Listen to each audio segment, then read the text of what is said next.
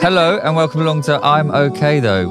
My name's Owen Cutts and I'm a record producer songwriter. Yeah, I'm Jodie Harris. I'm a therapist and I am the founder of Self Space. So, how are you then? I'm very tired at the moment. I don't know whether it's like a seasonal thing or a weather thing or, or just a general life thing. Age thing, age thing. maybe. That's weird, isn't it? That you get more tired the older you get. Well, it's like you kind of regress, don't you? Yeah. You know, we go through these kind of stages. you know, Benjamin you- Button. yeah, a little bit. But you know, sleep is so important. The value of sleep. It's a really commonly thrown around thing. I'm so tired. But I think it really, really is important. It's where we repair our psyche effectively. So when we're not sleeping or we're feeling really fatigued and tired, it's really important to notice it. Wait, where we repair. It's where Our we psyche. repair our psyches. What is your psyche? So your psyche is like your whole being. right. So it's your body, your mind, your spirituality, your kind of soul, your feelings, and everything balances out within your psyche. So in your body, for example, when you're hot, you sweat to cool down. Yeah. So Yeah. with your conscious thinking, what balances that out or repairs it is the unconscious, which is what emerges in sleep. Right. So you're Why, sleeping why is that? because your unconscious uh, matter, which is like not to get too technical, but it's everything that you know but are not thinking about currently. hmm So some things can be deeper and some things can be more on the surface, like you can recall the memories or the Right. feelings. Some things take a lot more to get through Yeah. into your consciousness. So in your sleep, your unconscious material, your ego defense, which is what separates your conscious and your unconscious matter, is much thinner In your sleep. in your sleep. So your Right. unconscious things, they come to the surface. So when you dream, that is not unrelated to how you're feeling or what's going on. In fact, it's directly related. Right. So that is your unconscious going here. I need you to take notice of me. I need you to feel me. I need you to think about me, which is why sometimes our dreams can be quite disturbing or upsetting. Is that why sometimes your dreams wake you up? Sometimes it's like your psyche can't cope with it or can't quite process the matter. So it, it abruptly brings you into consciousness, or it might be something that really needs to get heard and that kind of wakes you up. You know, there are lots of kind of, you know, this mystic ideas around dream interpretation and Yeah. or you're going to meet someone and this is that is different actually listening to what happens in your sleep is so powerful Talk to me about listening to what happens in your sleep. Is that like sleep patterns? Is that did you ever think like when early iPhones you put it next to your bed and then you looked the next day? and Is you it can see the data? no not so much that but obviously your sleep patterns are really important to how you feel in the day kind of if you're waking up or you're anxious or Yeah. you're not sleeping more that it's really important to listen to your dreams so to make space for them What about people who don't remember their dreams? Are there methods or ways to give you a better chance at remembering your dreams?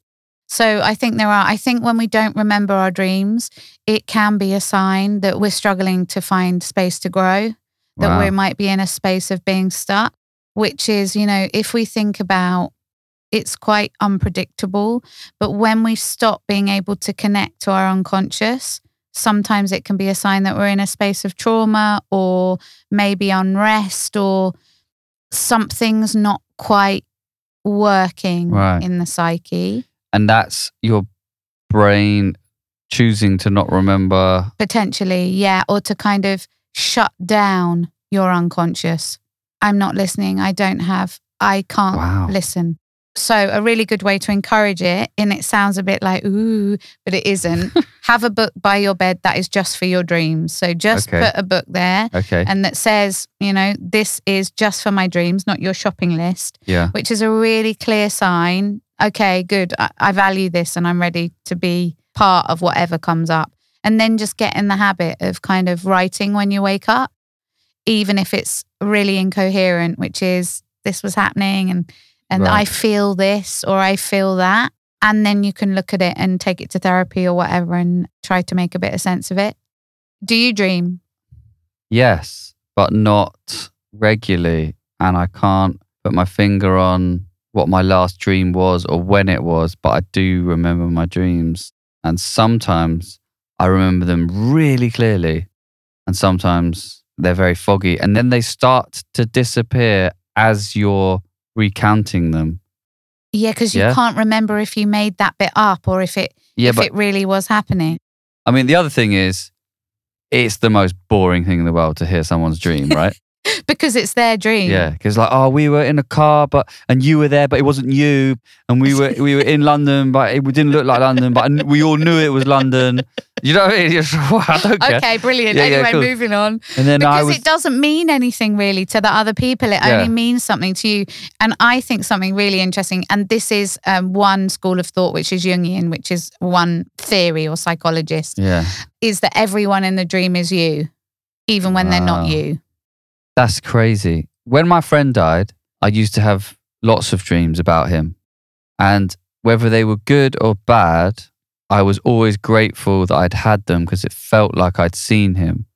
The most common one was that he was just back and he was always young. So tell me what the experience made you feel in that dream. Well, it's super confusing, but also like it was good to see him. Quite reassuring, comforting. Yeah. So, so there is a massively classic example of what happening in your conscious um, life at that moment is that you're in serious state of distress. Yeah, you've lost your friend. It's unfathomable. I'm putting words in your mouth, but I'm Yeah. I'm estimating that's probably Yeah, yeah, what was going on. Yeah. That you're grieving. And so what your psyche does there is it says, I'm going to comfort you. I'm going to find a way to bring alive the, the, the feelings of calm, that you can cope, that there is hope. So something balancing. But, you know, the unconscious, the idea of the unconscious is a theory, which is Freudian, actually. There are many theorists that talk about it, but it's a concept of the psyche, which is that there has to be another space which isn't just about what you're thinking at this time, because you know that's not all of your being. You know that what we're talking about now and your immediate memories, that's not all of you in terms of your feelings. Yeah, yeah, yeah. Does yeah. that? ma- It's quite an abstract concept to kind of think about. You have a million parts within you, your feeling world. Yeah. But I'm so practical Mm. in my thinking. I'm immediately thinking, well, where? Where does it live? Where's that? Where, am Where I is it thinking that? stored? So I do this thing where I'm like, picture a car, yeah? Make the car a sports car. Because that's your favorite type of car. Yeah. Make the car yellow. Now change it to red. Yeah. The point is, you can see it, right? You can visualize it. Where? So let's imagine that. Where you're- you seeing Where that? would your unconscious be in the car then? Let's think about that metaphor. No, I'm talking about actually where are you? I know, but I'm trying to spin it. So if you imagine that all of that unconscious shit is in the boot, Yeah. you know it's there, right? You just don't know quite what's in it. So you know that it's full, let's just say, but you might not have fully processed or looked at or thought about what was in the boot. Okay. Imagine oh, yeah. that. Oh, yeah, Does yeah, that yeah. sort of. I see what you did there. it is really difficult to articulate, but there's sort of also to make it even more confusing, there's the idea that there's your individual unconscious, which is what belongs to you, all of this stuff that is not being thought about, but that you can kind of pull on, whether it's kind of in your feelings or your thinking or it Yeah. lives. Then there's a collective unconscious, which is even lower down, which Right. is the world's unconscious footprint, That's all unconsciousing together. all unconscious together. So it's much more archetypal, like. So it might be what was inherited post the war. It might be what lives in your family, which is unsaid, Oh, okay. unthought about. Okay. Oh, That yeah. Becomes a I, yeah, I can see that. So there's a kind of repressed space or Yeah. unthought about, unfelt, and that is a collective unconscious. It's a blue. So where's that? I imagine that lives under the earth somewhere. Yeah, yeah, in the ground. Under in the ground, Yeah, and then it kind of emerges, and sometimes we are feeling it, and we don't know quite why. but the main time we experience the unconscious is in is through dreams or when you're In- asleep. asleep, or unconscious can really be live and active when we're drunk or we're Interesting. anything why, that why reduces our ego defense. So, drugs, drinking, which is why we often say our biggest truths When you mash up. when you're mashed up. Yeah. Right. I'm not encouraging that at all No, as a way. but we or- all know it. Like anyone who's been Yes. inebriated yes. knows that you're you're, You're actually speaking your truth. And you will your have inhibitions. Are, your inhibitions are kind of much less. yeah. You will also know and experience daily where else we are able to untap or tap into our unconscious because you are a creative person. yeah. So when you're making music, you're probably not super conscious of Right. what you're doing. Yeah. I zone and You zone out. So you Yeah, know yeah. what you're doing from a functioning point of view. Well, sometimes I feel like I'm being led when I'm creating. By what then? I'd call it the the the feeling, and it doesn't matter where it comes from. It could be a chord, it could be a snare drum, it could be a a voice pitched, and it's like boom. Independently, I I search for that a mini version of that when I'm starting something, and then when Mm. I get it, I'm being led by this feeling, Mm. and then I'm just kind of like auditioning sounds, and I know when they're the right sound. You can feel it. Yeah. So if you were to think about when your unconscious is really powerfully at work, Yeah. it's when we're sleeping, when we might be mash up, Yeah. when we're being creative, Yeah. which is why play is so important, right? When we are experiencing really challenging mental health, it's quite difficult to be creative often because we might be struggling and it's it means that we're maybe more resistant to our unconscious matter. So creativity like and you might be creative like there are loads of different ways to be creative writing, Yeah. painting, dancing, getting dressed, whatever the thing is for you that feels something is a really, you know, I think that's where we're kind of plunging into our unconscious a bit. I'm so sorry. This is an alarm. Oh, yeah, you talked about this. In, is that the one that makes you be present? Yeah. What's the question it asks? Or what is, tell No, me what it's it's just- your friend. It's my friend. My it just says the Fred when it comes up. and what's his encouragement? Is that it's to remind you that everything's blessed, basically. That it's going to be okay. yeah. And I've passed it on to a few people, and one of my friends is when his alarm goes off, it says, "Fuck yeah, we're alive." I think it's really interesting because we're talking about that kind of reassurance, aren't we? Something yeah. consciously there, which is like Yeah. I'm reassuring myself. Or what were you saying reassured. before it? Just off? about kind of where we are able to. So it's not just in sleep. You'll also right. notice Yes. Yes. Yes. unconscious speaks in Freudian slips, which is where you really say what you mean. and you go, "Oh, Oh God, I didn't mean that. But- Yeah. But, somewhere you did mean that. yeah, yeah, yeah, yeah." And it's Is that like when you call your teacher mum? or MILF. or you say I love you. Be- yes. Which is kind of a Freudian slip, but maybe you do. Maybe you find that Yeah. person really reassuring. yeah, yeah, yeah. Maybe there is something there that is is truthful in that. It doesn't mean you love them and you know, in the way that our adolescent selves might view. But Freudian slips can be very, very powerful as well. And the unconscious hmm is that the same as the subconscious? So the subconscious is kind of the bit between the unconscious and Oh, consciousness. Hell. it's, it's sort of another layer. Not everyone believes in that. Not every um, analyst or theorist believes in that. But there, What believes in the subconscious? no, because there are different schools of thoughts around it. I would say, on from an outsider looking in, that the subconscious is talked about and believed in more than the Mm. So what do you think the subconscious is then? Kind of what you've been saying the unconscious is, Oh, to be fair.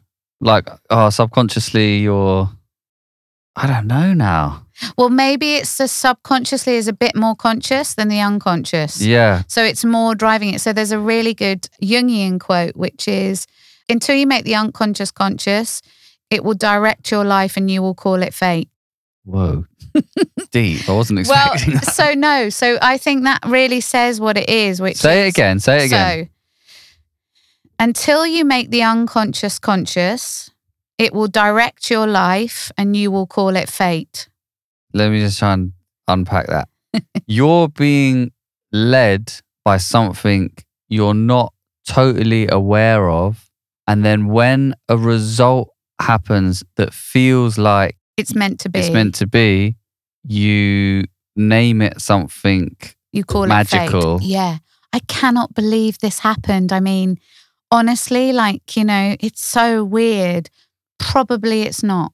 The probability is that you created that reality or you made that happen. Or you drove yourself. You drove it. And it isn't really weird or fate at all. It's actually much more conscious than you Right. think. So it's, and, and it can be really dangerous then as well, because if we don't start to look at our unconscious, it can have really negative implications. So that behavior, Because it drives you in a bad way. yeah. So you might find that your behavior is completely out of control, that you're unable to stay in relationships, that you're always jealous, that, uh, you know, these bigger shadowy things Yeah. really drive your life. And if we don't really try to understand what is going on here, why am I behaving like this? Why am I making these choices? Yeah. What's my driver?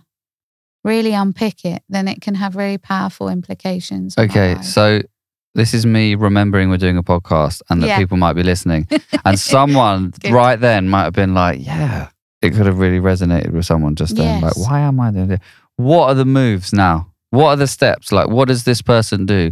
Because that's pretty common, right? To be like a pattern of bad decisions, or I guess it's like where people would be like, oh, why do I always go for the wrong person? Or why do I always this, that, the other?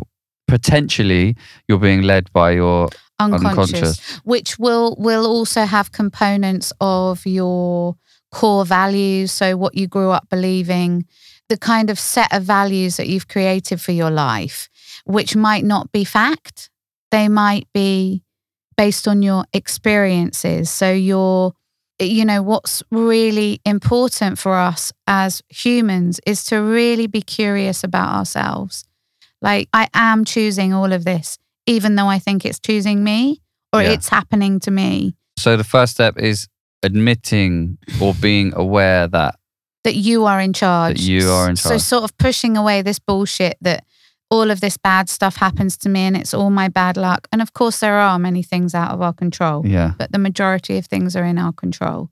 So, how is this serving me?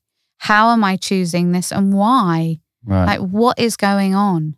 and that's obviously difficult work to do by yourself. So what sort of steps? steps. Well, I think the first thing is that we might notice a sort of sense of dissatisfaction in the way that we are being in life, whether Yeah. that's that we're showing up in authentically, that we're constantly waking up thinking, God, I wish I hadn't done that. I wish I hadn't behaved like that, or or not even thinking that. You know, we might be sort of really righteously on a path Mhm, that is also not serving us, but somewhere we don't feel good. mhm. We don't feel connected.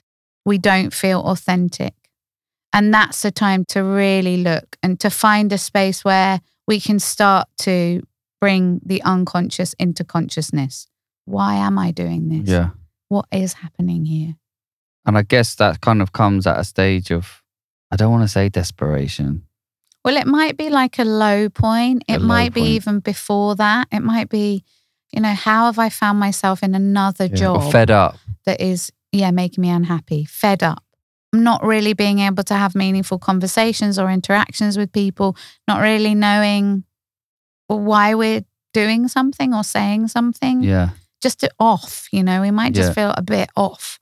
And it's a really good time to sort of check in and to think about yourself and your actions a bit a bit more. so that's being aware that you might be being driven by your unconscious. I can give you a sort of simple example of it. I'll give you one of mine, which is quite a big one, but I always thought that I wanted to be a television presenter. That's what I wanted to Mhm. do.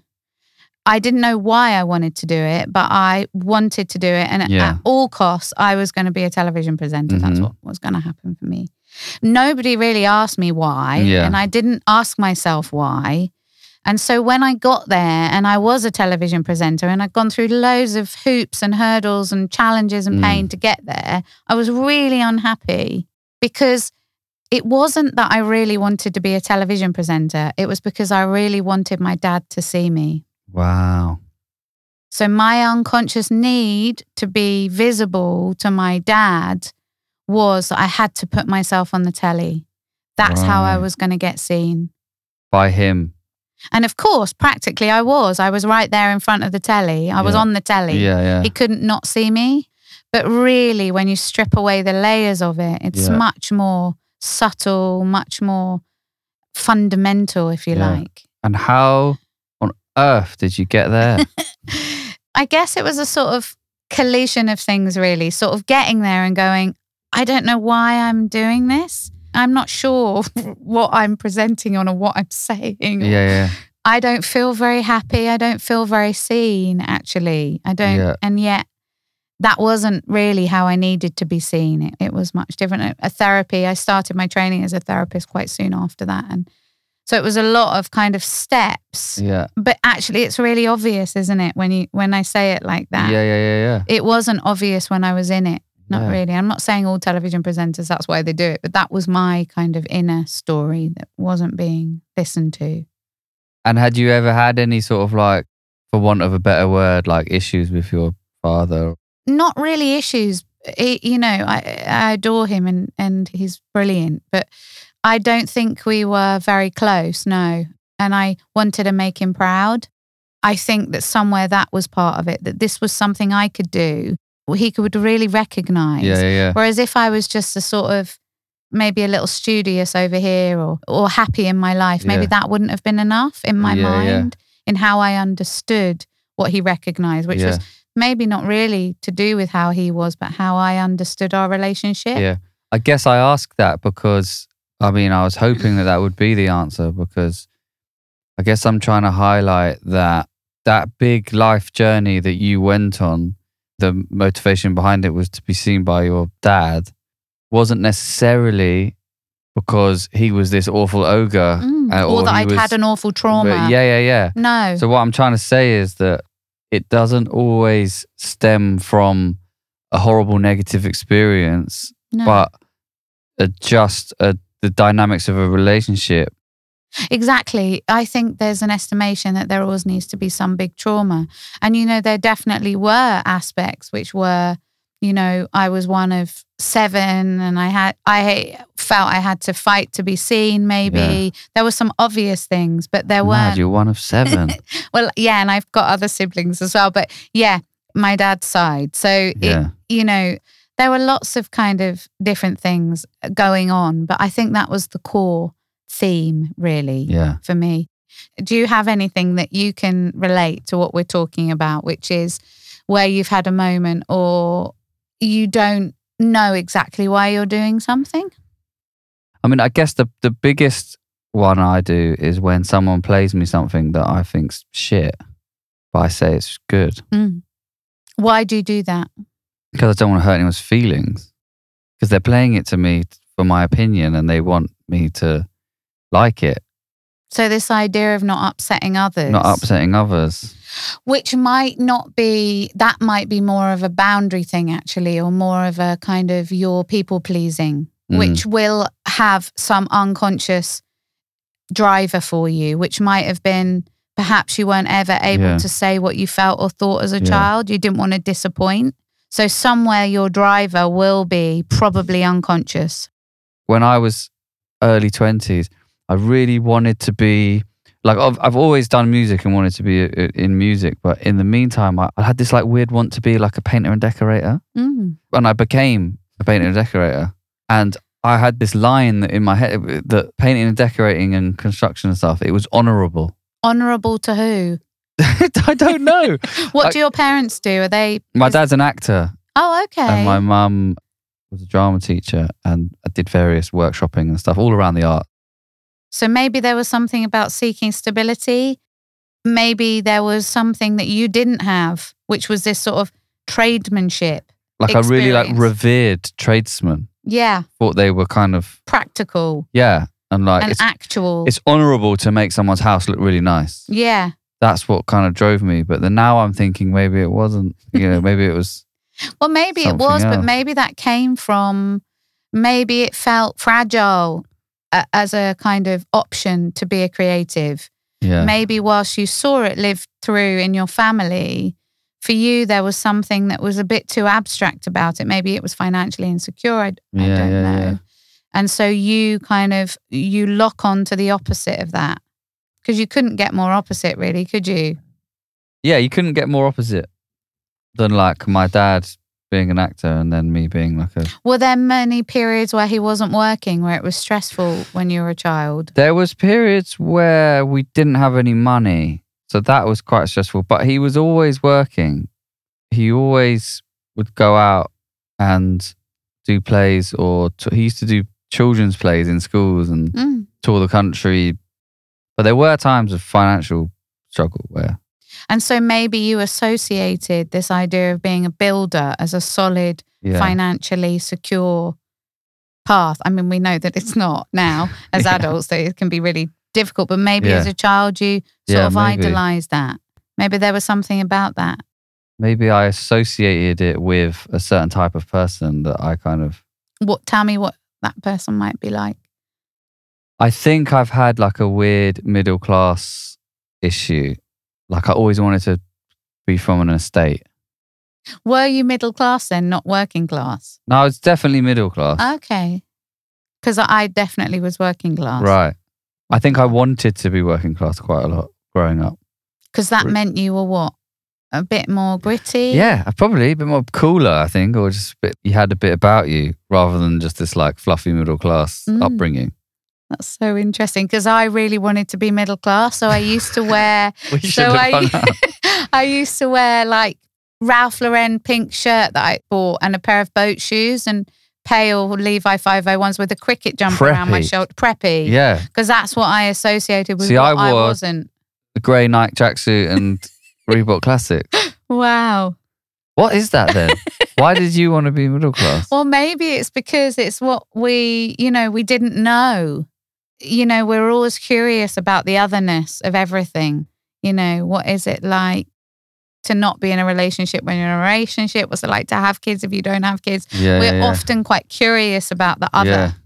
And so maybe there was something about that that you really aspired to. Yeah, quite a lot of my friends from school I went to were working class, Mm. lived on estates, and You maybe wanted to be part of that. I think crew. I wanted to be part of that. And I even probably just like put on an accent and spoke a bit how I thought. And I think I remember like one of my friends was like called me out on it.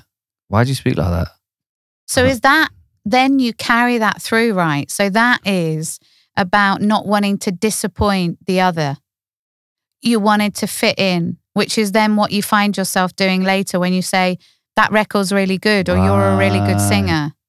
Even though you don't actually mean that, Yeah. even though that's not really your truth, your authentic self. Yeah. So you can kind of see how it emerges, which is it comes from a fear of being isolated, from being left out, not included, whatever, wherever you wanted to go with that thought. When you start to drill into it, you find that you still repeat it unless you make it conscious, which is what am I doing here?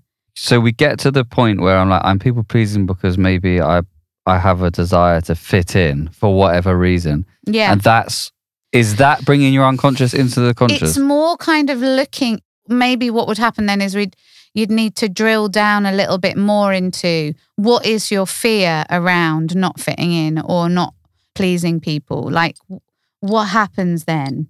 You know, to you, what's the fear? So it's not always kind of really obvious. This kind of process doesn't always follow a really linear path, but it, it, you can almost always trace it back to something that you're not conscious of. I'm not exactly conscious of why not pleasing others is really so important to me. And that might stem from your childhood, it might stem from other experiences. it's funny that it's all connected, isn't it? All of Yeah. your kind of like traits and mistakes and your stories and your it's all connected, isn't it? It's all Yeah. like part of the same. It's the things that we might bury, we might repress, we might not even know are there. And sometimes it can be glaringly obvious and sometimes it can't. So, for example, you might have a client, a woman who just can't get enough. So, is always hungry, constantly overspends, is overzealous with her energy, but she doesn't really understand why she's behaving like this. It's Mm. fine, she can live with it, but it's not very comfortable. And what we might find, or, you know, you might trace back that she lost a baby at some point in her life and she's trying to fill herself back up. So that is an unconscious driver that is maybe been buried because it was too painful to process what that felt like and what that meant. But somehow it's directing her life in a way that she doesn't quite have control over. And like we said before, it's not always like a big. Doesn't Thing, always, you know, that that is an example of one, but it, it might not be as big as that. We're talking about a really big concept here, which Yeah. which we might not, you know, it might take weeks or months to get there to actually make the connections for yourself. But Yeah. but your dreams can really help with that. They act as a kind of communication tool between, you know, your unconscious and your consciousness. And you recommend writing them down in a book and then taking them to something. What did you say? Yeah, I mean, first of all, putting them on paper makes them a lot more conscious and you can hold on to them more. And you don't have to understand them. Don't make sense of it. You Don't, try and don't Just Google it. Don't Google it. No, just write in a stream of consciousness, like just write and what you were feeling, and that happened, and that was weird, and they were in it, and oh god, that made me feel a bit uh, whatever. Yeah. And then you can start to look at themes within your dreams or symbols, which is, you know, there's always something appearing, or there's always this, and that makes me think of that. Is it every dream? Because my friend once had a dream that he was best mates with Wayne Rooney when they were kids and they went camping.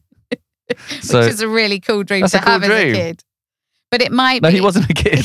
he was an adult. yeah, he was an adult. But his in his dream, he was a kid with Wayne, and they were I think they Did were like he want to be a footballer? probably in his life at some point. Yeah. So maybe that. Look, you can get get underneath it, Yeah, yeah. but not all of them need to be thought about Right. in that way.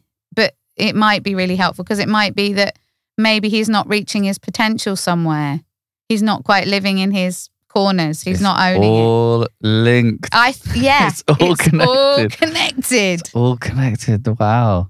Can any therapist unpick that dream stuff? Or not everybody wants to, so it's not everybody's. Some people won't work directly with the unconscious material. because they don't believe. Well, that might not be their training. They might be much more CBT, for example, which is really looking at your behavior patterns. So it's less asking the question why and more solving it. What do we do now? Yeah, how do we move Yeah, yeah. forward? I had CBT once.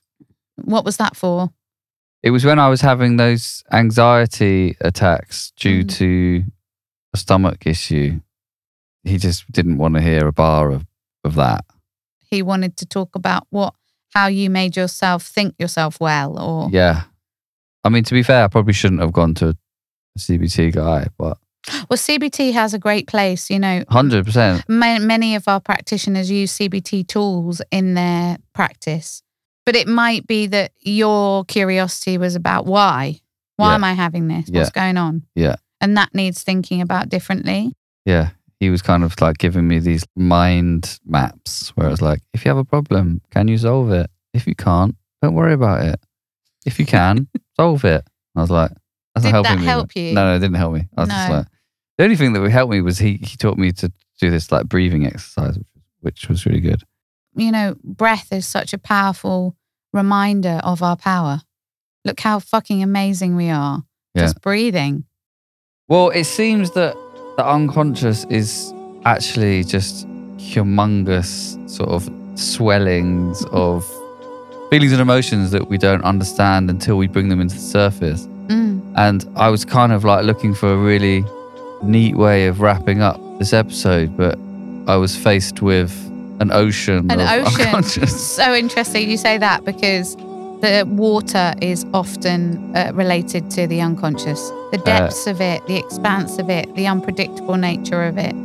But I think it's a useful thing to have a little understanding about. Yeah. Well, hopefully we've done that. I mean, I, you, I mean, you've definitely done that for me today. And hopefully someone listening will be a touch more enlightened in the ways of the unconscious because we really just scratched the surface. We so did. Are you going to get a dream book?